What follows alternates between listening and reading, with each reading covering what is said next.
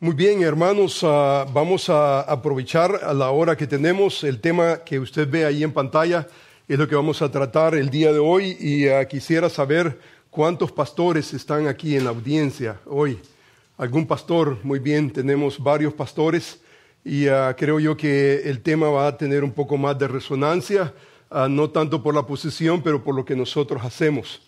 Esto, ah, e, el tema definitivamente ah, tiene que ver con ah, la iglesia del Señor y tiene que ver con un tema que definitivamente es una lucha constante.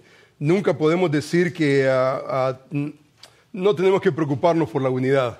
Eso es como la humildad, ¿no es cierto? E, esto es como esto, tomar agua en las manos y en el momento que usted cree que tiene el agua, entonces ya en un segundo se da cuenta que no tiene nada en las manos. Y ya esto, hay tantos temas como ese en las escrituras, la humildad es una de ellas, como la vamos a reiterar el día de hoy, la unidad en la iglesia del Señor definitivamente es una, ah, e, es, una situación por la cual debemos de luchar siempre, no solamente como individuos cristianos, pero como pastores necesitamos nosotros definitivamente guardar ese vínculo, la unidad ah, en la iglesia del Señor. Ahora, e, ese es el tema que me han asignado el día de hoy, es la unidad en la iglesia del Señor.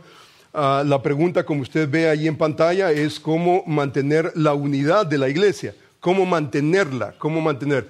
Ya la unidad en la iglesia es dada no por los pastores, no por denominaciones, no son los hermanos los que, los que no, eh, vez en su capacidad, digamos, a vienen en un concilio y dicen, bueno, la unidad es buena, vamos a adoptarla como parte de nuestra, eh, digamos, nuestra eh, operación, nuestras prácticas. La unidad de la iglesia no es esa. Ah, cuando nosotros hablamos de la unidad de la iglesia es algo divino, es algo dado por Dios, como lo vamos a observar en unos momentos. Pero si usted observa, hermanos, ah, el énfasis del tema, si usted se da cuenta, es el cómo no es tanto el qué, no es el por qué, sino el cómo. Ahora, cuando pensamos nosotros en ah, el énfasis de la pregunta, por ejemplo, el qué, ah, el por qué, esa es una pregunta para los ah, expertos, eruditos, los teólogos que solamente tal vez están en la academia, eh, los, los, que están en ese, digamos, ese nivel que de una u otra manera nosotros debemos de aprender a apreciarlos E, ellos se hacen la pregunta el qué y el porqué de las cosas. Por ejemplo, hablamos de la unidad, el qué y el porqué de la unidad en las páginas de la Escritura. Esto, ah, e, el pastor teólogo continúa y continúa no solamente pensando en el qué y el porqué, pero el cómo. El cómo es, bueno, cómo luce eso en la iglesia, cómo eso toma una dimensión práctica en la iglesia. Ahora usted se da cuenta que el, erudito tal vez no, esa no es su orientación. La, orientación del pastor teólogo es pensar no solamente en el qué, el por qué, pero tiene que, tiene que de alguna manera pensar en cómo eso luce en la iglesia del Señor. Y ah, hermanos, ah, e, eso básicamente es un desafío enorme para el pastor teólogo. Él está investigando no solamente el por qué, el qué de las cosas, Ah, pero Él está adelantándose para ayudar a la gente, al pueblo de Dios, a vivir la teología que nosotros encontramos en el libro de Dios. Así que el énfasis ah, de mi taller es ah, nuevamente e, el, aspecto pragmático sin necesidad de despedir el aspecto teológico. Necesitamos nosotros entender las bases, los fundamentos, Ah, eh, es bueno que vamos a tratar un pasaje el día de hoy en el cual el apóstol Pablo nos ayuda a ver esa dimensión. Así que ah, mi interés no es solamente la, praxis, la, praxis tiene, descansa en una, eh, en una madurez teológica, en un pensamiento teológico. Necesitamos ortodoxia para poder generar esa ortopráctica. Ah, solamente práctica, práctica, práctica, práctica, sin pensar, sin analizar, simplemente no es el modelo bíblico. El modelo bíblico es pensemos en las categorías bíblicas que la Escritura nos ofrece.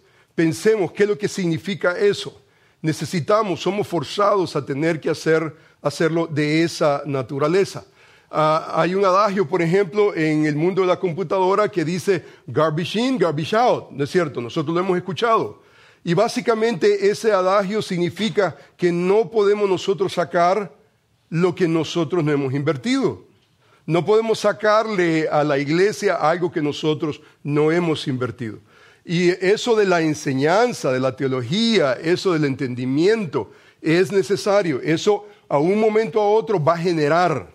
Eso va a producir algo que solamente la palabra de Dios va a generar. La palabra no va a regresar vacía. Necesitamos nosotros de alguna manera procesar nuestra teología.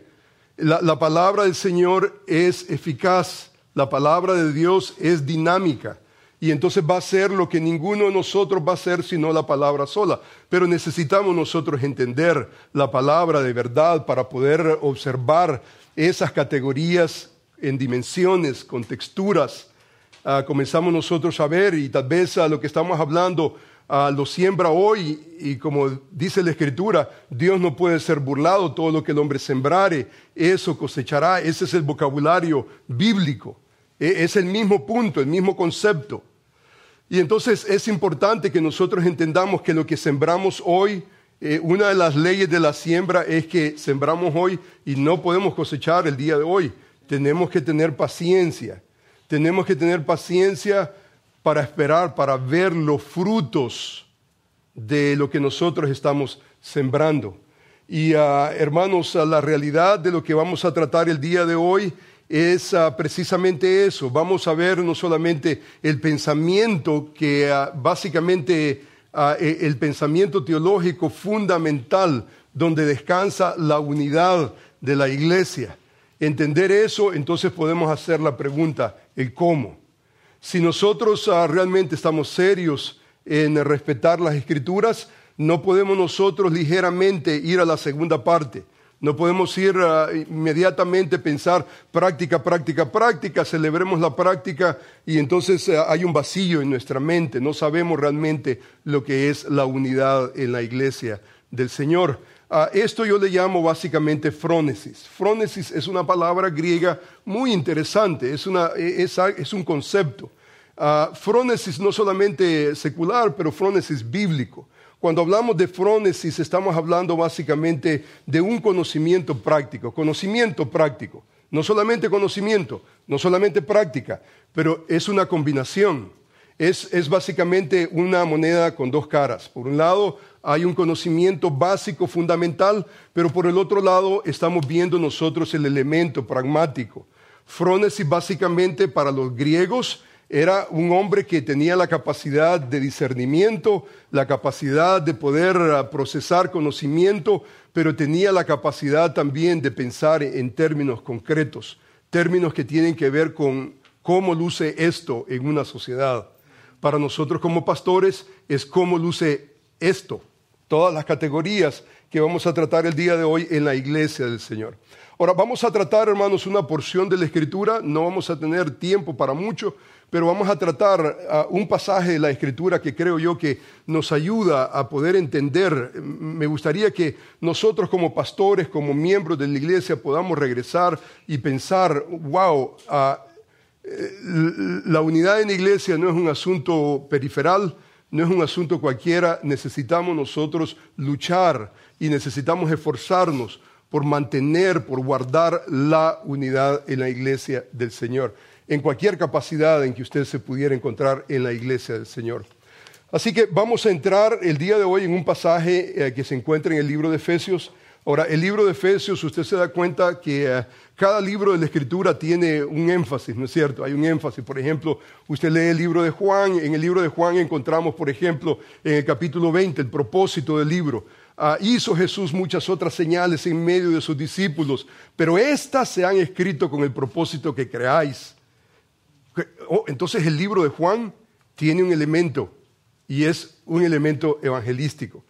Cuando pensamos nosotros, ese es el capítulo 20, pensamos en el capítulo 2, por ejemplo, primer milagro, primer señal que el Señor Jesús hace, convierte el agua en vino. Eso no, eso no, es, no, es un, no es un pretexto para el borracho decir, wow, aquí está el pasaje que andaba buscando. absolutamente no. El libro de Juan tiene un propósito y es un propósito evangelístico, para que creáis y para que creyendo tengáis vida eterna, para que sepáis que Él es el Hijo de Dios. O sea que tiene un elemento no solamente evangelístico, pero también tiene otro elemento defensivo. Tiene, tiene que ver con defender básicamente la fe cristiana. No es para, ah, de alguna manera, nosotros ah, defender cosas que realmente son extrañas al texto. Cada libro de la Escritura tiene un propósito. Él entra al libro de Proverbios. ¿Cuál es la palabra en el libro de Proverbios en cuestión de propósito? Sabiduría, ¿no es cierto? Queremos crecer en sabiduría. Queremos crecer en nuestra adoración a Dios. ¿Cuál es el libro que nosotros entramos? Entramos al libro de los Salmos, ¿no es cierto? Queremos pensar, por ejemplo, en lo, en funesto de la vida, por ejemplo, aspectos filosóficos de la vida. Entramos al libro de Eclesiastés. Cada libro tiene un propósito. El libro de Efesios y el libro de Colosenses se le ha llamado la cúspide eclesiástica. Si usted quiere entender realmente la teología eclesiástica, cómo una iglesia debería de vivir, el libro de Efesios, el libro de Colosenses, los dos son paralelos, van de mano. Lo que usted no entiende en un libro lo entiende en el otro libro. E, es increíble. Y entonces el libro de Efesios básicamente se mueve de una se mueve de, un pensamiento teológico a una responsabilidad cristiana. Primeros tres capítulos tienen que ver con ese fundamento teológico, pero luego después entra el capítulo cuatro y entonces el capítulo cuatro tiene una fuerza imperativa, tiene un golpe de responsabilidad. Ahora, en el capítulo 1, 2 y 3 encontramos un imperativo en esa sección, pero es un imperativo que tiene que ver realmente con nuestra manera de pensar reiterar básicamente nuestros postulados teológicos. Pero entra usted al capítulo 4 y el capítulo 4 básicamente ah, comienza a retar a los cristianos. Esto que estamos nosotros entendiendo en el capítulo 1 al 3, esto tiene su relevancia de esta manera. Y entonces de la manera en cómo nosotros podemos verlo es como un tapete. Si usted piensa, por ejemplo, en un tapete, Imagínese usted que este es un tapete y entonces en este tapete usted ve un hilito acá, yo jalo este hilito y entonces viene a salir este hilito a este lado. Y entonces, eh, hermanos, eh, el libro, las cartas paulinas casi tienen ese, ese fenómeno, tienen ese detalle. Usted jala el hilito teológico y viene a salir en el hilito práctico. Y usted se va a dar cuenta de eso en unos momentos. O, sea que la, teología no está desconectada de la práctica. La teología, el pensamiento, la doctrina, la ortodoxia no está separada, no está separada de una vida. Lo que el apóstol Pablo no desea, él no quiere que nosotros como creyentes seamos solamente, ¿me entiende? Ahí, ahí andamos nosotros, ¿me entiende? Cristianos con gran conocimiento bíblico, pero cuando se trata de la práctica, cuando se trata, ok, ¿qué es lo que significa eso en relación a mi esposa, en relación a mis hijos, en relación a la iglesia del Señor? Nosotros como pastores teólogos tenemos la responsabilidad de jalar este hilito y ver dónde este hilito, eh, no en una manera eh, de invención, sino en una manera integral en el texto, cómo eso luce en la iglesia del Señor. Y entonces vamos a estar observando esas dos dimensiones.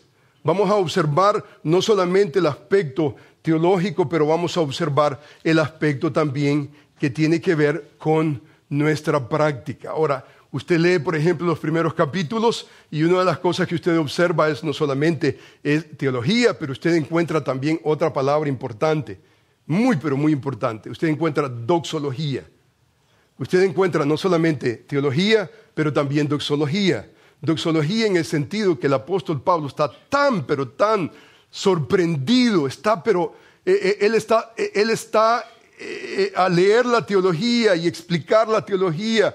él llega a un momento en que él no tiene palabras y entonces como lo hace en otras cartas, él se quiebra en doxología. Y esa doxología, ¿sabe dónde la encontramos? La encontramos en la última porción del segmento teológico, la última sección. Ahora, yo creo que eso no es un accidente. Cuando usted aprende a seguir al apóstol Pablo y usted comienza a pensar cómo piensa el apóstol Pablo, es casi, casi predecible. Lo hace en el libro Romanos, lo hace en Colosenses, en Tesalonicenses, Es casi, usted lo está anticipando, que su manera de pensar básicamente es teológica y entonces llega un momento y se abre en doxología, que es en adoración a Dios, diciéndole al Señor, Señor, wow, esto es increíble, esto no, esto no es un invento humano. Y entonces encontramos, por ejemplo, en el versículo 20, dice, y aquel que es poderoso para hacer todas las cosas mucho más abundante de lo que pedimos o entendemos, según el poder que actúa en nosotros, a Él sea gloria en la iglesia, en Cristo Jesús, por todas las edades, por los siglos de los siglos. Amén. Esa es la introducción de la, de la, de la, la porción que vamos a ver en este momento. Entonces, no solamente hay un elemento teológico, doxológico, pero hay un elemento también ortopráctico. Y entonces ese aspecto práctico se, se, se mueve en dos direcciones. Número uno, número uno, tiene que ver con lo que nosotros somos, nuestro carácter, nuestras actitudes. Y número dos, tiene que ver con nuestras acciones. Eso usted lo puede deducir directamente del texto. No tenemos tiempo en este momento para ver todas esas intricacies, todos esos detalles. Si usted observa el texto, el texto se mueve de esa manera y se mueve de una manera linda, preciosa, con una armonía lindísima. La base de su doctrina, nos quebramos en doxología, emocionados por lo que Dios ha hecho. A Él sea la gloria. Pero Pablo no se queda con una doxología. Tenemos una responsabilidad con la iglesia del Señor. La vida cristiana no es solamente Señor tú y yo, hablándome a mí a través del libro de Dios, pero tenemos una responsabilidad.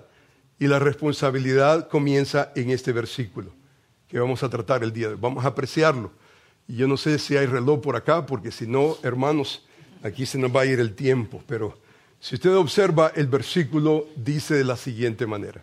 Yo pues, si usted se da cuenta, el versículo en su original comienza con esa conjunción que está atando, está atando la parte teológica doctrinal. Y dice, yo pues preso en el Señor dice la Escritura, os ruego, aquí hay un ruego, ese es un ruego de parte del apóstol Pablo, dice que andéis como es digno de la vocación con que fuiste llamados. ¿Entiende usted ya lo que usted tiene que hacer? La respuesta es no. Hasta este momento, en el versículo 1, usted todavía no sabe exactamente lo que el apóstol Pablo está rogando a la iglesia del Señor. Esa es otro, otra técnica literaria de parte del apóstol Pablo, la manera en cómo él hilvana sus argumentos. Muy interesante. Hay una introducción y todavía no sabemos, hasta este momento no sabemos. Es más, leemos el siguiente versículo y todavía no sabemos. Dice la Escritura, dice con toda humildad y mansedumbre, soportándoos con paciencia los unos a los otros. Y mire el versículo 7, perdón, versículo 3, solícitos en guardar la unidad del espíritu en el vínculo de la paz. Ah, ok, muy bien. Si usted se da cuenta, el versículo 3 tiene ese elemento. A pesar que el verbo solícitos no es un verbo imperativo, es un participio, pero tiene un sabor imperativo. Usted siente la fuerza, por lo menos en la Reina Valera, usted, tiene la, usted siente la fuerza, solícitos. Dice la Escritura, os ruego que andéis en una manera abstracta, no es lo único que dice, pero luego después específicamente en el versículo 3 dice el versículo solícitos. Específicamente, el primer aspecto que el apóstol Pablo trata en la iglesia en Éfeso tiene que ver con el versículo 3, solícitos en guardar la unidad del Espíritu en el vínculo de la paz. Ahora mire lo que hace en el versículo 4 al 6. un cuerpo, un espíritu, como fuisteis también llamados, en una misma esperanza de vuestra vocación, un Señor, una fe, un bautismo, un Dios y Padre. Usted escucha, usted lee esto en el original y hace exactamente el mismo efecto. Un, un, usted se da cuenta, una. Dice el versículo, un Señor, una fe, un bautismo, un, no son dos, un, un, un. Y usted observa que el versículo básicamente, algunos, algunos expertos le han llamado a esa porción una fe, una confesión de fe. Algunos argumentan que esa porción el apóstol Pablo está utilizando una confesión de fe que ya en el primer siglo ya funcionaba como una declaración de fe, pero lo que el apóstol Pablo está haciendo es adaptando, adaptando esa confesión de fe para el interés que él tiene en la iglesia del Señor. Si usted observa, ¿cuál es el interés del apóstol Pablo? El interés del apóstol Pablo, versículo 3, dice solícitos en guardar la unidad del Espíritu en el vínculo de la paz. Ahora, ¿con qué comienza? ¿Con qué comienza la confesión de fe? No comienza como lo que tal vez usted pudiera estar pensando. Si usted se da cuenta, la confesión de fe no es cronológica. Si fuese cronológica, ¿dónde comenzamos? Comenzamos con el Padre, pero no comienza con el Padre. ¿Dónde comienza? Comienza con el cuerpo. ¿Por qué? ¿Por qué? Porque el énfasis del apóstol Pablo, ¿cuál es? Es la iglesia del Señor. Y no solamente eso, pero ¿cuál es la segunda categoría? Por ejemplo, ahí encontramos nosotros, eh, encontramos la Trinidad, encontramos Padre, Hijo, Espíritu Santo. Pero en el elemento que le urge al apóstol Pablo, ¿dónde comienza? No comienza con el Hijo, no comienza con el Padre. Espíritu. ¿Por qué? Porque estamos hablando y estamos hablando de la unidad del Espíritu en la iglesia del Señor. Esto no es un accidente. El apóstol Pablo en una manera, en una manera muy calculada, está tratando la manera de ayudar a la iglesia a enfatizar la necesidad de la unidad en la iglesia del Señor. Ahora, yo creo que todos los que estamos acá deseamos, por ejemplo, nosotros nos casamos y nosotros nos casamos y entonces nosotros queremos estar unidos, queremos armonía, queremos, todo eso queremos nosotros, pero pasa que cinco años y ¿qué pasa? Siete años, diez, diez, quince años y ¿qué es lo que sucede? Usted se da cuenta que el matrimonio no es solamente el deseo, no es solamente, oh, yo quiero, todo el mundo quiere, pero de eso a la realidad, usted se da cuenta que mantener la armonía, no solamente en una pareja, en la familia y especialmente en la iglesia es trabajo, arduo trabajo. En la mentalidad paulina tiene que ver con esto. Si usted se da cuenta, dice el versículo, yo pues preso en el Señor. Este es el corazón pastoral del apóstol Pablo. Esta es una epístola y una epístola que el apóstol Pablo está escribiendo desde Roma, desde una prisión, pero usted se da cuenta que el apóstol Pablo, a pesar de que él está encarcelado, él está pensando en la iglesia del Señor. Y está pensando en la iglesia del Señor en categorías que son fundamentales. Él está en una cárcel y está pensando en teología y está pensando en la práctica de la iglesia del Señor. Y entonces le dice, os ruego, para caleo es el verbo que es la palabra más básica sobre lo que concebimos nosotros como exhortación. Y entonces hay una exhortación y dice el versículo que andéis como es digno. Que andéis como es digno.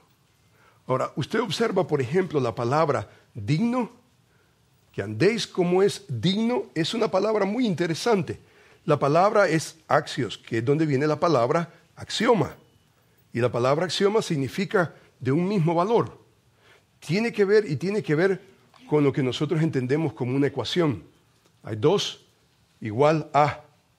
O sea que este valor tiene que ser idénticamente. Entonces se crea básicamente una ecuación y se crea un balance que es necesario mantener de una de otra manera. Y entonces el apóstol Pablo dice de la siguiente manera, dice que, que andéis como es digno, dice, que andéis como es digno de la vocación con que fuisteis llamados. Hubo un llamado. ¿Quién te llamó? Regresamos a nuestra teología, Efesios capítulo 1. Observamos nosotros la manera en cómo Él, antes de la fundación del mundo, Él nos llamó no solamente para que heredáramos nosotros bendición, pero nos llamó conforme a nuestra teología del capítulo 1 al 3 para darle gloria y honra a Él. Pero sabe una tercera cosa que usted observa en los primeros tres capítulos, Él nos llamó no solamente para heredar bendición, él nos llamó no solamente para que le diéramos la gloria a Él, pero Él nos llamó número dos. Mire conmigo el capítulo 2 del libro de Efesios. Observe usted conmigo esta porción bíblica. Mire conmigo esta porción bíblica. Esta es, este es un llamado que nosotros podemos observar en el capítulo, por ejemplo, 2. Mire conmigo el capítulo 2, comenzando con el versículo 11. Esta es parte de nuestra doctrina. Mire lo que dice el versículo 11. Por tanto, acordaos que en otro tiempo los gentiles en cuanto a la carne eran llamados sin circuncisión por la llamada circuncisión hecha en la, en la mano, dice en la carne. En aquel tiempo estabais sin Cristo, alejados de la, ciudadanía de Israel. Dice, ajenos a los pactos de la promesa, sin esperanza y sin Dios en el mundo. Pero, que hay un pero teológico precioso. Más adelante al apóstol Pablo lo hace arrodillarse en doxología a Dios. Pero ahora dice, en Cristo Jesús, vosotros que en otro tiempo estabais lejos, habéis sido hechos cercanos ¿Por qué? Por la sangre de Cristo. Dice la escritura. Antes dice, estábamos alejados de la promesa, ajenos de los pactos de Dios, sin esperanza, sin Dios en el mundo. Pero ahora en Cristo Jesús, ahora dice, vosotros que en otro tiempo estabais lejos, habéis sido hechos cercanos por la sangre de Cristo. Dice, porque Él es nuestra, ¿qué cosa hermanos? Paz, que de ambos pueblos hizo uno. ¿Quién hizo eso? En su sangre, Él hizo eso. O sea que cualquier concepto que nosotros pudiéramos tener de unidad en la iglesia del Señor no ha sido generada por usted, ni por mí. No fueron los pastores, no fue el concilio, no, no fueron los ancianos que dijeron, wow, aquí vamos a, necesitamos paz. Y entonces cualquier iniciativa humana de paz es solamente paz, paz, paz. Porque eso no va a permanecer. Eso simplemente no permanece. Pero usted se da cuenta que nuestra teología nos enseña y nos dice que esa unión que de dos pueblos hizo uno es un milagro divino. Cuando usted observa nuestra teología en esos tres capítulos, usted observa que Dios no solamente le ha salvado a usted individualmente, me ha salvado a mí individualmente, yo tengo una relación con Él, Él me habla a través de su palabra y caigo yo delante de Él en doxología y le digo, Señor, gracias por la salvación que me ha dado en Cristo Jesús. Pero hay un elemento más, hay un milagro secundario a nuestra salvación individual. Y ese milagro tiene que ver con la realidad que nos ha unido en una iglesia del Señor. Gentiles, judíos, ricos, pobres. Dios, le ha dado a la iglesia la bendición de tener gente docta, indocta. Tenemos nosotros flaquitos, gorditos, altos, bajitos. Tenemos feitos, bonitos, ¿verdad? Todo en, la, todo del Señor, ¿no es cierto? Todo en la grey del Señor. Y ese es un milagro divino. E, eso no es suyo, no fue una prefabricación humana. En su sangre, en Cristo. Mire lo que dice el versículo que dice la escritura de la siguiente manera, pero ahora vosotros que en otro tiempo estabais lejos, habéis sido hechos cercanos por la sangre de Cristo, porque Él es nuestra paz, que de ambos pueblos hizo uno, derribando la pared intermediaria de separación, aboliendo en su carne las enemistades, la ley de los mandamientos expresados en ordenanzas, para crear en sí mismos de dos, un solo y nuevo hombre, haciendo, ¿qué cosa? La paz. Y mediante la cruz, reconciliar con Dios a ambos en un solo cuerpo, matando en ella las enemistades. Él ha hecho eso ya para la iglesia del Señor. Y entonces el Señor lo salva a usted, me salva a mí, nos salva. Y entonces hace un segundo milagro, nos une a la iglesia. Hermanos, cuando usted piensa en la iglesia, no tiene sentido la iglesia sino solamente cuando el Espíritu de Dios está en usted. Yo recuerdo los primeros, los primeros días cuando yo llegué a una iglesia. Iglesia, ¿qué es esto? Perder mi tiempo yo escuchando. No, no tiene sentido. Dios tiene que hacer un milagro. Y entonces Él cambia nuestros apetitos y los transforma. Y Él comienza a hacer esa obra en nosotros. Algo que antes nosotros despreciábamos, odiábamos, comenzamos a amarlo, a desearlo. Su palabra, el compañerismo de los santos. Deseamos congregarnos. Deseamos, ¿y cuándo va a ser el domingo? Antes, oh my gosh, no. ¿Me entiende? Pero en, eso es un milagro de Dios. E, el hecho de que usted ame la iglesia, aprecie la iglesia. Yo, me pregunto, en ocasiones, momentos, tensiones difíciles, y, y, ahí usted está al pie del cañón y la pregunta es, ¿por qué? Usted perfectamente bien puede irse a una isla solo, pero si usted es un creyente genuino, usted va a ser en esa isla, en ese paraíso, va a ser el creyente más miserable del mundo. Porque Dios no lo hizo a usted para eso.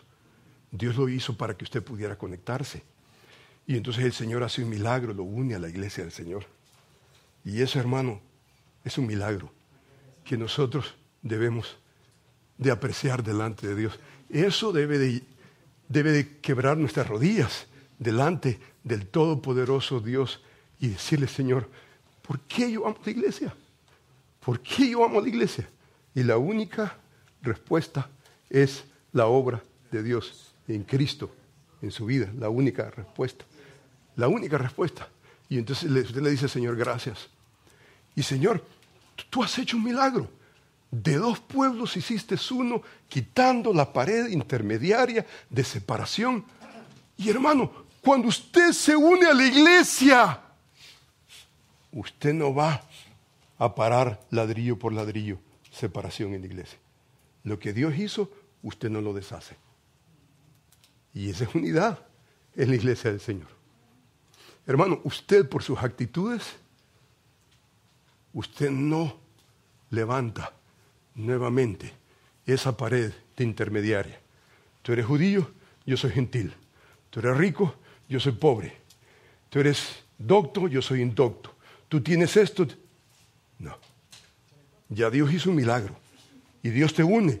Y Dios te dice, mira, mira, yo he hecho un milagro. no solamente individualmente, pero colectivamente. He hecho un milagro. Y el pasaje de la Escritura dice de la siguiente manera. Mire lo que dice el versículo de la Escritura. Dice el pasaje de la Escritura, solícitos en guardar la unidad, solícitos no en crear. Nuestro propósito no es crear, sino guardar la unidad del Espíritu. Esa unidad no fue de los ancianos, de los pastores. Él la hizo. ¿Y sabe cuál es nuestro trabajo? No es crear, nosotros no podemos crear la unidad. Usted no puede crear la unidad. Es más, usted no puede. Nosotros no podemos, no tenemos la capacidad. Solamente hay uno. Se llama Cristo. Él es el Señor de la iglesia. Él es el dueño de la iglesia. E, él, él se dio a sí mismo por ella. Él, él, es el que ha hecho la obra. Y entonces lo que Dios ha hecho en Cristo a través de su Espíritu, nosotros no lo vamos a pisotear. No, nos, eh, ¿Sabe cuál es el problema? Nosotros que hemos estado en el ministerio ya por unos cuantos años, nos damos cuenta, hermanos, que es muy peligroso ladrillito por ladrillito, ladrillo por ladrillo, comenzar a levantar una pared de segregación entre los hermanos. Y hermanos, ¿cuánto tiempo tenemos? Que nos van a correr ahora por el tiempo. Estamos bien, hermano, usted me avisa. Hermano, usted se da cuenta de lo que el apóstol Pablo hace ante esa realidad. Lo que el apóstol Pablo hace ante esta realidad, y este quisiera que fuera el resto del poquito tiempo que tenemos. No sé por qué dan muy poquito tiempo para esto, pero vamos a tratar la manera de observar lo que el apóstol Pablo hace. Mire, mire lo que hace el apóstol Pablo. Dice, yo pues preso en el Señor, os ruego que andéis como es digno, en ese balance, en ese balance. Digno es esa ecuación. Dios me ha salvado, ha hecho un milagro, me salvó individualmente, colectivamente me unió a la iglesia del Señor Aquí hay un peso. Necesitamos vivir dignamente. Al otro lado debe de haber un reflejo de la obra de Dios en mi vida. Y entonces es un balance, es un balance. No puede estar desbalanceado. Un desbalance, ¿qué hace? Estropear. No importa qué dirección usted se mueva. Eh, eh, es más, cuando usted ve ese e, ese concepto digno, ese axioma, usted observa que la tendencia es muchas veces en la iglesia, eh, comenzamos nosotros a enfatizar, pensamos, no, doctrina, doctrina, doctrina, y hay hermanos en otro campo que dicen, no, práctica, práctica, práctica. Hermano, estamos desbalanceando la iglesia del Señor. Todos y cada uno de nosotros debemos de ser teólogos, pastores preocupados no solamente. La escritura no es solamente esto. La escritura no es solamente esto. Frónesis es esto. Frónesis bíblico es aprender a vivir ese balance. Y hermanos, yo encuentro eso el desafío más enorme. Lo veo, por ejemplo, eh, eh, lo veo en mi vida, lo veo con mi esposa, lo veo con mis hijos, lo veo en la iglesia, lo veo con los estudiantes acá. Hay estudiantes que se, encumbren hasta lo último y, como que andan en un clavo. Andan en un clavo. Eh, andan en una nube, en una nube de teología hasta que llegan a la primera iglesia.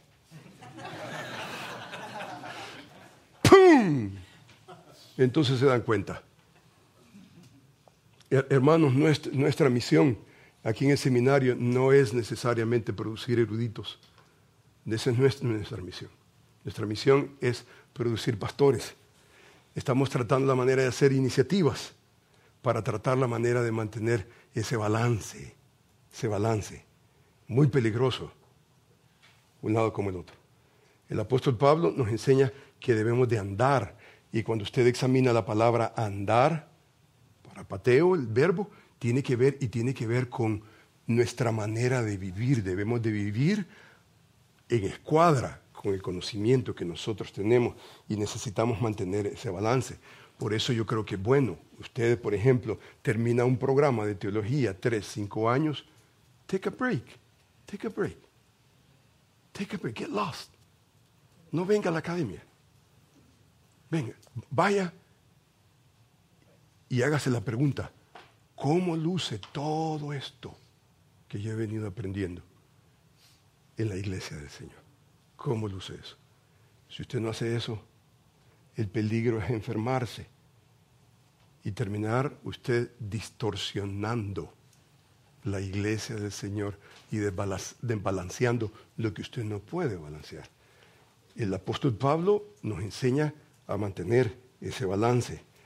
Ah, el desafío para algunos es, tal vez están metidos práctica, práctica, práctica, y entonces lo que necesitan es axilar y decir, no, yo necesito entendimiento, entendimiento. Yo soy ignorante de muchas cosas.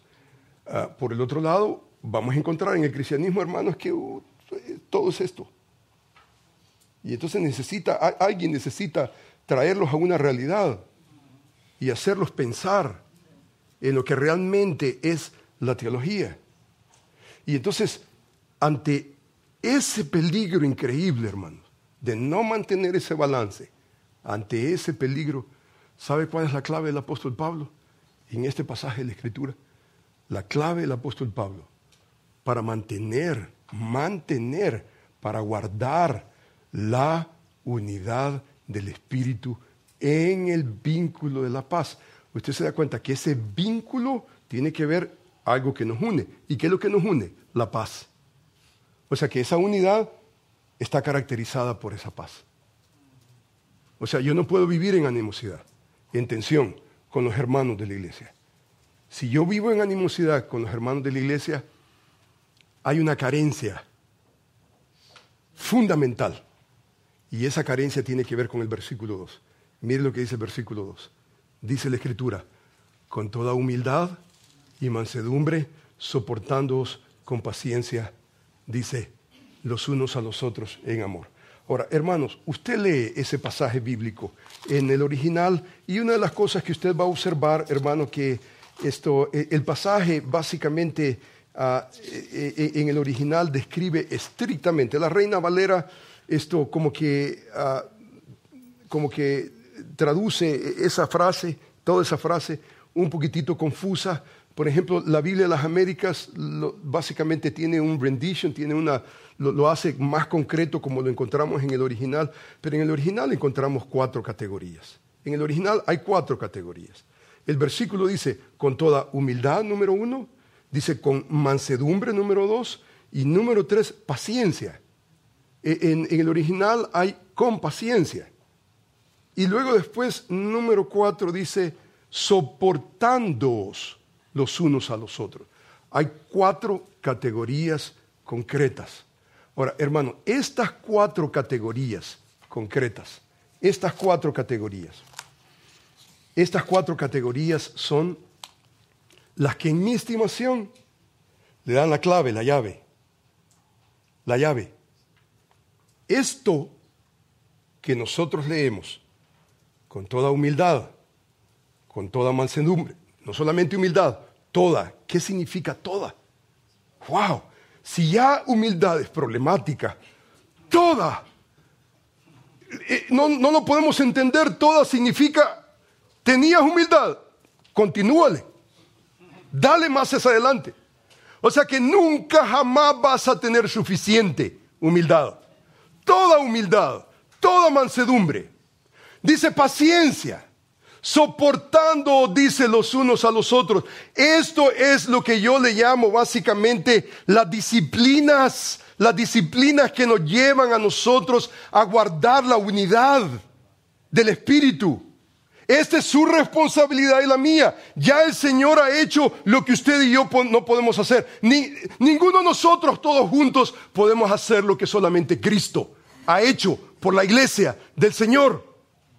Pero eso no significa que usted se va a quedar en la mecedora haciendo nada, pensando, ya Cristo lo hizo todo por mí. No, dice la Escritura que debemos de estar solícitos, guardando, dice la unidad del Espíritu en el vínculo de la paz, dice con toda humildad, con toda mansedumbre, con paciencia, soportándonos unos a los otros, dice en amor.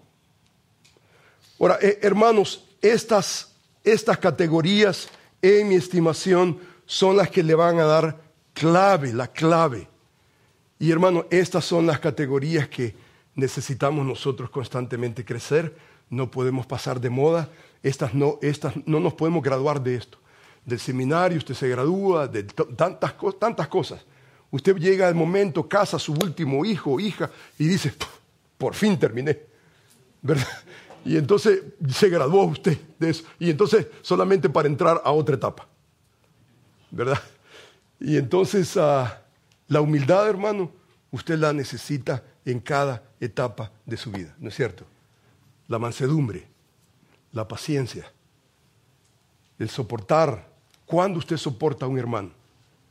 ¿Cuándo se porta bien? No, no. Y, yo creo que ahí es la clave. La clave, hermanos, para mantener, para guardar la unidad es trabajar con su carácter. Mi carácter, mi actitud. Mi actitud. Porque ¿sabe cuál es la tendencia nuestra? La tendencia es agarrar ladrillito por ladrillito en nuestra amargura y entonces comenzamos nosotros a levantar lo que ya Cristo ha hecho por su sacrificio perfecto. That's not right. Para la iglesia eso no es. Para la iglesia, usted lee el libro de Proverbios y uno de los temas predilectos en el libro de Proverbios es, mejor es el hombre que controla su espíritu que el que toma una ciudad. Mejor es el humilde, mejor es el humilde. Porque ¿qué es lo que ganamos con la humildad? Guardar la unidad. Y hermano, eso para la iglesia del Señor. Si una iglesia está desunida, si una iglesia, hermanos, no vamos a llegar lejos, no vamos a llegar lejos. Y entonces ese aspecto de humildad, la primera categoría, humildad, hermano, de la cual necesitamos nosotros aprender todos los días de nuestra vida, conlleva la, la idea de una actitud, y es una actitud sin arrogancia. Es más, cuando usted hace un estudio de la palabra humildad, a través del Antiguo y Nuevo Testamento, constantemente se está contrastando con la arrogancia, constantemente, al punto que no se puede entender la humildad si no se entiende la arrogancia. Y entonces van de la mano, casi va de la mano. Y entonces la humildad no es desvalorarse a sí mismo en una manera de decir, oh, pobrecito yo. No, es una, actitud de que, oh, me entiende, víctima. Esa no es humildad. La humildad es una fortaleza de carácter que está desplegando un sentido emocional de modestia. Por ejemplo, Pedro nos indica, él utiliza no solamente la palabra humildad, pero él utiliza un verbo y dice revestíos de humildad. Revestidos, una imagen muy linda, revestidos de humildad. Humildad, muy bien, revestidos de humildad. Y entonces la idea que el apóstol Pedro está creando es una alusión de una vestimenta de humildad que era reservado para los esclavos, no era para los libres. usted veía a un esclavo, a un siervo, su vestimenta lo decía todo. Y entonces en su vestimenta se registraba una relación para con el libre. El siervo debía de servirle al libre. Y solamente la vestimenta la vestimenta reflejaba la relación que él debía de mantener con el libre. El apóstol Pablo dice, Pedro dice, revestíos, dice, de toda humildad. la imagen es de vestirse y vestirse con un ropaje que está desde el momento en que nosotros ponemos un pie hacia adelante, ya estamos con nuestra vestimenta Estamos reflejando con nuestra túnica la realidad de que somos esclavos, somos siervos. nuestra actitud básicamente comienza con esa idea, esa vestimenta. Esto significa aprender y aprender esa humildad, no perderla. Por ejemplo, en el libro de Filipenses, el apóstol Pablo trae el ejemplo perfecto de Cristo y él dice, nada hagáis por contienda, por vanagloria, antes bien con humildad, coma, estimando cada uno a los demás como superior a sí mismo. Entonces, si, si tomamos en consideración esa realidad, entonces tiene sentido lo que Pedro dice, de revestíos con toda humildad, en el sentido que yo voy a la iglesia y yo voy en capacidad, no de libre, voy en capacidad de siervo. Y voy a considerar a mi prójimo como superior a mí mismo. Hermanos, eso nos cuesta a todos nosotros. A usted le cuesta. Usted me pregunta a mí, Aquí está mi esposa. mejor no le pregunte. Nos cuesta, a todos nos cuesta. No nos cuesta. La humildad es básicamente considerar a mi prójimo como superior a mí mismo y servirle. Cuando venimos, por ejemplo, a la iglesia del Señor, nos preparamos, nos vestimos. ¿Y qué hay en nuestra mente y corazón? nos revestimos de humildad para ir a la casa de Dios, servir a mi hermano porque es superior a mí mismo, o vamos nosotros con arrogancia a la casa de Dios. Usted se da cuenta que lo contrario de humildad es soberbia, lo cual es un pecado, y es un pecado, pero terrible para el alma para la iglesia del Señor. El orgullo encabeza la lista de los siete pecados más graves que nosotros leemos a través de toda la historia de la iglesia. El pecado de orgullo es siempre en la escritura condenado, siempre. Es aborrecible en la escritura antigua y Nuevo Testamento. El soberbio, el orgulloso, no busca cómo agradar a Dios. En su corazón él cree que Dios lo necesita a él. Y entonces él siente en su grandeza que Dios debe de aplaudirle a él. La alabanza es para él, no es para Dios. E, e, este es el pecado de Satanás. E, ese es el pecado, se sentía grande, quería reemplazar a Dios y terminó con una condenación eterna. Hermanos, lo grotesco del orgullo es que le quita no solamente la gloria a Dios, pero tronca lo que Dios ha hecho en la persona de Jesús.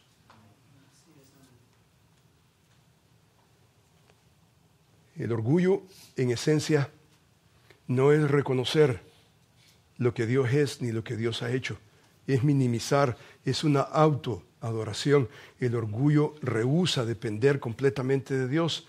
Eh, eh, cuando usted ve a una persona orgullosa, usted ve a una persona que no solamente no se lleva bien con Dios, pero usualmente no se lleva bien con su hermano. Y usted lo ve en la iglesia del Señor. Eh, hermano, no importa cómo, podamos, cómo lo, quizamos, lo querramos nosotros pintar, no importa si ustedes, oh, wow, cuántos títulos tiene. ¿Cuántas horas usted ora? ¿Cuánto lee la Biblia? Todo eso los fariseos lo hacían. El dar tantas disciplinas. ¿Para qué? Cuando vosotros oréis, no hagáis tocar trompeta, como hacen los hipócritas en las calles, para ser visto de los hombres. De cierto os digo que ya tienen su recompensa. ¿Qué es lo que andaban buscando? El aplauso. Ya terminó. Entonces, terminamos. Hermanos, nosotros como creyentes estamos para más. Estamos para cosas no temporales, sino eternas. Estamos, estamos nosotros hechos para algo más grande, que no podemos hacerlo nosotros mismos. Y entonces el orgullo necesitamos tratarlo. Usted ve, por ejemplo, en la, eh, en, el ambiente, por ejemplo, greco-romano, se consideraba la humildad como algo absolutamente inaceptable para los romanos, los griegos, los eruditos, los grandes. La humildad era básicamente una ofensa. pero nació el cristianismo y el cristianismo vio la, la, la humildad como una cualidad absolutamente esencial para todo creyente. Y entonces los padres de la iglesia reflejaron esta actitud condenatoria en contra del orgullo. Leemos, por ejemplo, a finales del primer siglo, Clemente de Roma, él tuvo un diálogo muy interesante entre la iglesia de Roma y la iglesia en Corinto. Y entonces nosotros leemos que él escribió una carta titulada Primera Carta de Clemente a los Corintios.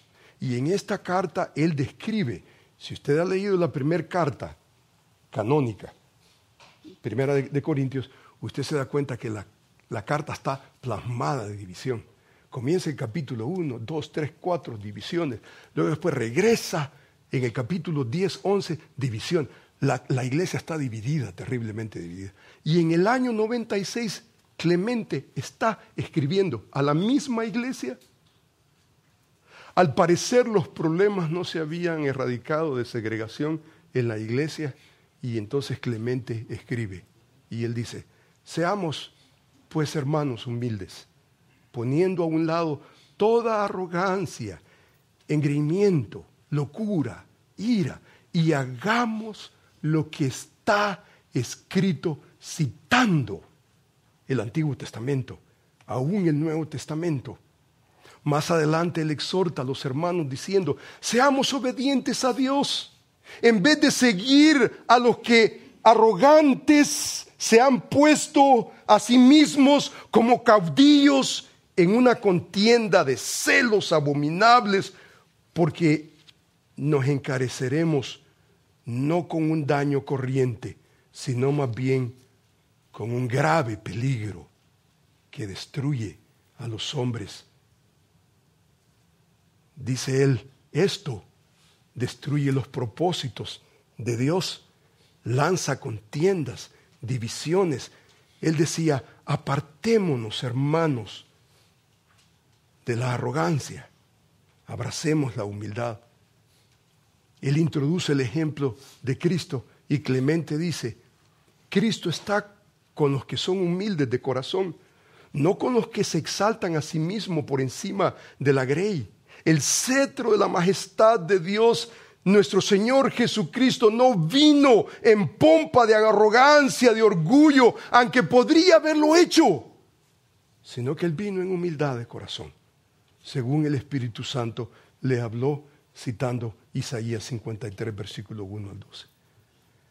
Hermanos, no hay duda que lo contrario del orgullo es la humildad y que una dependencia completa de Dios respeto por lo que Él ha hecho, es beneficioso no solamente para usted, pero es beneficioso también para la iglesia del Señor.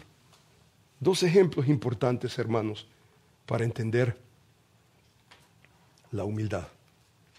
Por un lado, el ejemplo perfecto lo encontramos nosotros en nuestro Maestro. En el capítulo 13 se lee que se levantó de la cena, se quitó su manto, tomando una toalla, se la ciñó, luego puso agua en un lebrillo y comenzó a lavar los pies de los discípulos y a enjugarlos con la toalla con que estaba ceñido. Esta es una actitud de siervo, ministrando a otros indiscriminadamente. ¿Se lo merecen o no se lo merezcan? Ese no es el punto. Y hermanos, hay ocasiones que usted mismo no se lo merece. Usted no se lo merece. Usted no se lo merece. Cuando yo regreso a mi propia historia, hermano, yo regreso a mi propia historia. Hombre, plasmada de hombres a mi alrededor, mujeres a mi alrededor, que me, me abrazaron y me abrazaron con humildad. Con humildad. Aquí veo, por ejemplo, a Tobal, veo a Danny, hermanos que estuvieron al, lado mío. Yo me acuerdo, por ejemplo, de Carlos, Becky, en una ocasión salí yo enojado de un estudio bíblico, enojado, pero yo me habían ofendido. el mundo se caía. Salí yo de la iglesia enojadísimo. ¿Y sabe lo que estos hermanos hicieron? Se fueron en su carro, tenían una camioneta de, funeral, no sé si te acuerdas de esa camioneta, una camioneta larga que tenía, yo no sé si hubiera habido una más grande, yo creo que la agarre, pero vinieron y vinieron detrás de mí. Y yo recuerdo que los hermanos me decían, Roberto, venite, está bien, no hay problema, todo se va a solucionar. Y me decían y me hablaban, una cuadra, otra cuadra, otra cuadra. En mi mente, ¿cómo es posible que alguien pueda tratarme a mí no como lo que me merezco? Arrogancia, con humildad. Ese es el ejemplo de Cristo indiscriminadamente. Te lo merezcas o no te lo merezcas. Estaban allí quienes. ¿Se lo merecían todos los que estaban allí? Absolutamente. Absolutamente. E ese es el ejemplo perfecto. Pero usted se da cuenta, hermanos, que encontramos en Isaías un ejemplo desastroso. Un ejemplo increíble. E, en el capítulo, por ejemplo, usted lee en el libro de Isaías, en el capítulo 3, nosotros leemos las siguientes palabras. Dice que asimismo dijo Jehová, por cuanto las hijas de Sión se ensoberbecen. Está describiendo las hijas de Sión, las hijas de Sión en su soberbia. Y todo lo que usted va, va, a leer describe a las hijas de Sión. Y mire cómo describe a las hijas de Sión. No describe a las hijas de Sión revestidas de humildad para servir a mi prójimo como mayor a mí mismo. Las hijas de Sión dice que andan con un cuello erguido, con ojos desvergonzados. Cuando andan, van danzando, haciendo con los pies. Dice, el Señor raerá la cabeza de las hijas de Sión. A Jehová, dice, Jehová descubrirá su vergüenza. Aquel día quitará el Señor el atavío del calzado. Dice el versículo, eh, dice los collados, los pendientes, los brazaletes. Dice la escritura que los atavíos de las piernas los partidos del pelo, los pomitos de olor, los arcillos, los anillos, los joyeles en las narices, la ropa de gala. Todo esto dice, yo lo destruiré. No se han vestido con humildad, sino con arrogancia. Isaías 750 años antes de la venida del Mesías. Eso no se ha quedado allá. Cuando usted lee la historia, por ejemplo, en la época de Constantino, nosotros leemos, increíble, una extravagancia terrible en el cristianismo. Nosotros leemos que las ciudades grandes del imperio romano, las gentes extravagantes, llevaban vestidos vistosos con bordados de oro, plata y representaban escenas de cacería, de fiestas. Se dice que los cristianos piadosos o los que querían aparentar piedad, estos reemplazaban aquellas escenas con escenas del Nuevo Testamento. Las bodas de Caná, la curación de un paralítico, el ciego de nacimiento, María Magdalena, besando los pies de Jesús, la resurrección. O sea que la elegancia, la extravagancia no había cambiado. Lo que había cambiado es que la ornamenta y el arte era del Nuevo Testamento. Solamente lo que había cambiado, el lujo y la extravagancia volaba y, volaban, pero eh, eran piadosos. Lo que representaban eran imágenes, escenas del Nuevo Testamento. Y hubo un obispo llamado Asterio y él exhortó a sus fieles diciendo, dejemos esa extravagancia vacía. Y él dijo, en vez de llevar en vuestros vestidos las imágenes del paralítico, mejor sería que busquéis a los paralíticos y a los enfermos y procuréis aliviarlos, en vez de contentarse con llevar sobre vosotros bordados representando un penitente de rodillas. Decía él, sería mejor que os humillareis y que os arrepintiereis de vuestros pecados. Esta es arrogancia. Y esto es lo que Pablo nos manda, a despreciar la apariencia de piedad, que niegan la eficacia, la eficacia de la piedad. Estos son amadores de sí mismos. En el segundo capítulo de Timoteo le llama soberbios. Esta es soberbia, es altivez. En el libro de Isaías encontramos una imagen increíble en contra de la soberbia. En el capítulo 2 nosotros leemos lo siguiente.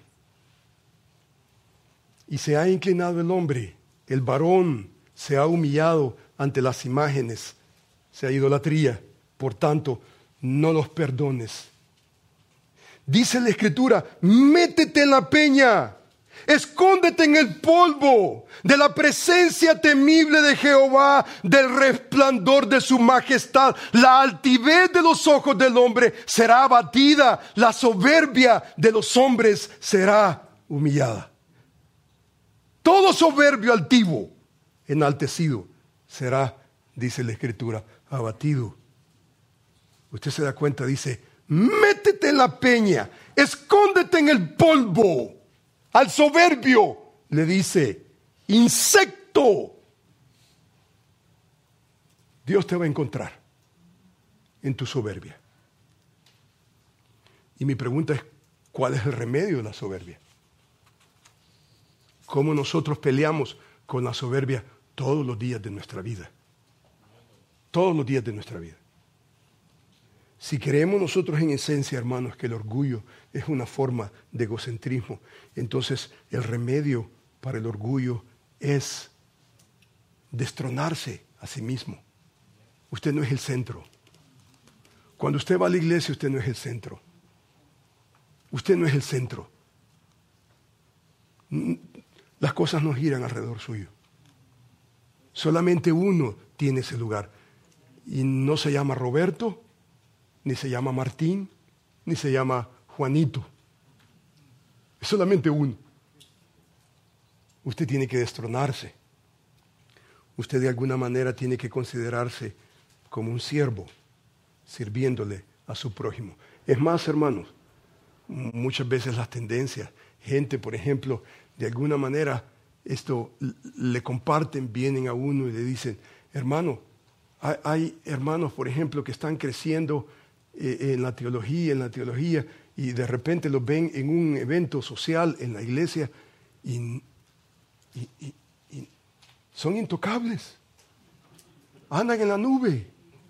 Andan en Usted quiere tratar con su orgullo. Próximo domingo haga esto. Próximo domingo. Revístase de humildad. Revístase de humildad. Dígale al Señor, Señor, yo necesito tratar con esa soberbia. Yo voy a buscar cómo servirle a mi hermano. Yo le voy a servir a mi hermano. Le voy a servir a mi hermano. Usted se da cuenta que la humildad va acompañada con la mansedumbre. Dice, con toda humildad y mansedumbre. Y esa palabra mansedumbre es preciosa porque tiene que ver con gentileza, cortesía, consideración. Ser manso no es ser menso. Ser manso es Mira, yo podría tener una posición.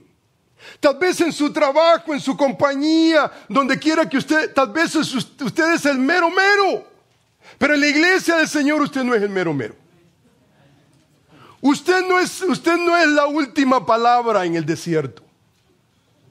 Usted le sirve a su hermano con toda mansedumbre Dice la escritura, mas tú, oh hombre de Dios, dice, huye de estas cosas, sigue la justicia, la piedad, la fe, el amor, la paciencia y la mansedumbre. La mansedumbre es característica de los hombres de Dios. La única diferencia de los hombres de Dios, el liderazgo de la iglesia y el resto de la congregación es que se supone que usted y yo podamos modelar la humildad y la mansedumbre. Que los miembros puedan, oh, hermano, gracias por el modelo que usted me brinda de cómo vivir en humildad y en mansedumbre. Porque sabe lo que la Escritura nos enseña. Dice la Escritura, porque el siervo del Señor no puede ser pendenciero, no puede ser pendenciero, sino amable para con todos, apto para enseñar, sufrido, que con mansedumbre corrija. ¿Qué pasa cuando usted corrige sin mansedumbre? ¿No? Absolutamente. No, no, no, no, no, no, no. Nosotros sabemos los resultados. Jesús le dijo a sus discípulos, aprended de mí que soy manso y humilde de corazón. Tres cosas podemos aprender de esa realidad. Hermanos, la humildad y la mansedumbre, dice el, pasaje, aprended. Hermanos, lo aprendemos. Lo aprendemos no solamente en el texto, pero lo aprendemos también cuando nosotros vemos los unos a los otros. Como una mamá le enseña a sus hijas humildad, mansedumbre, un pastor. Lo aprendemos de esa manera. Eh, eh, hermanos, dice la escritura que el soberbio dice, ve de lejos. No, no, está en pleito. No queremos nosotros eso.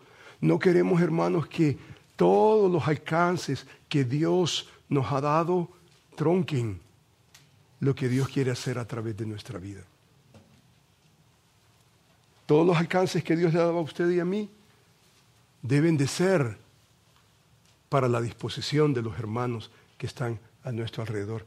Pero usted se da cuenta que si la escritura dice aprended, es porque la mansedumbre no viene de natural. No viene de natural. ¿Sabe lo que viene de natural? La soberbia.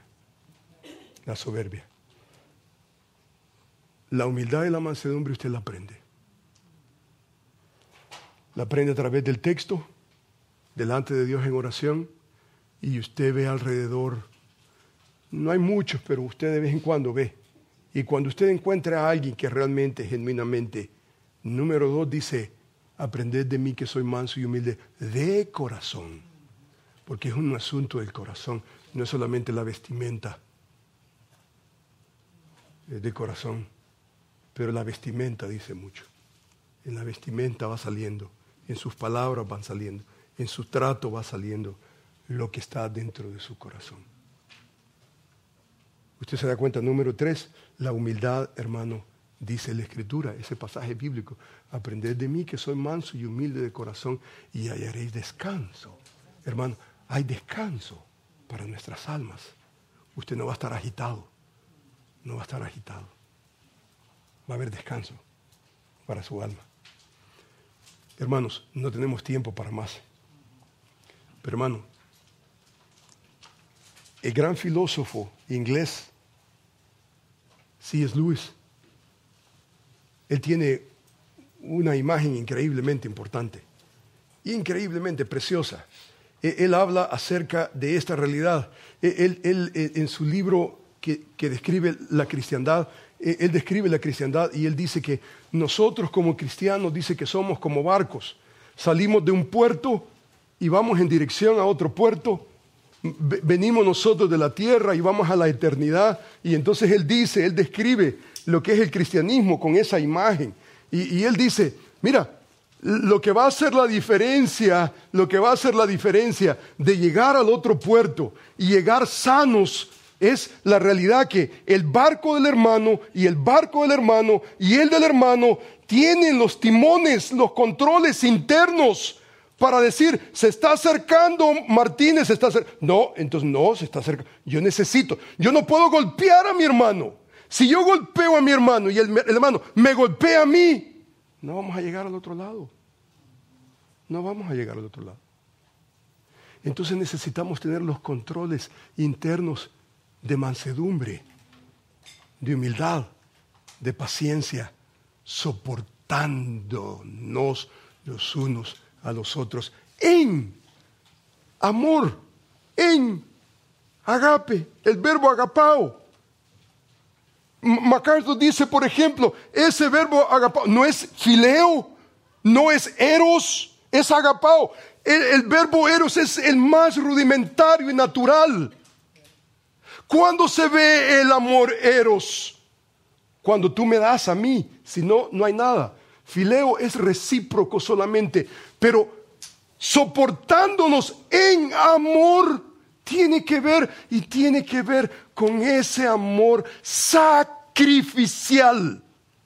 Mi hermano me ha ofendido y no se merece pero yo lo voy a soportar en amor, porque ese es mi llamado. Mi teología me dice, aún siendo nosotros pecadores, Cristo murió por nosotros. Yo no me merecía el amor de Dios. Mi hermano no se merece mi amor. Este es un milagro. La unidad en la iglesia del Señor es un milagro.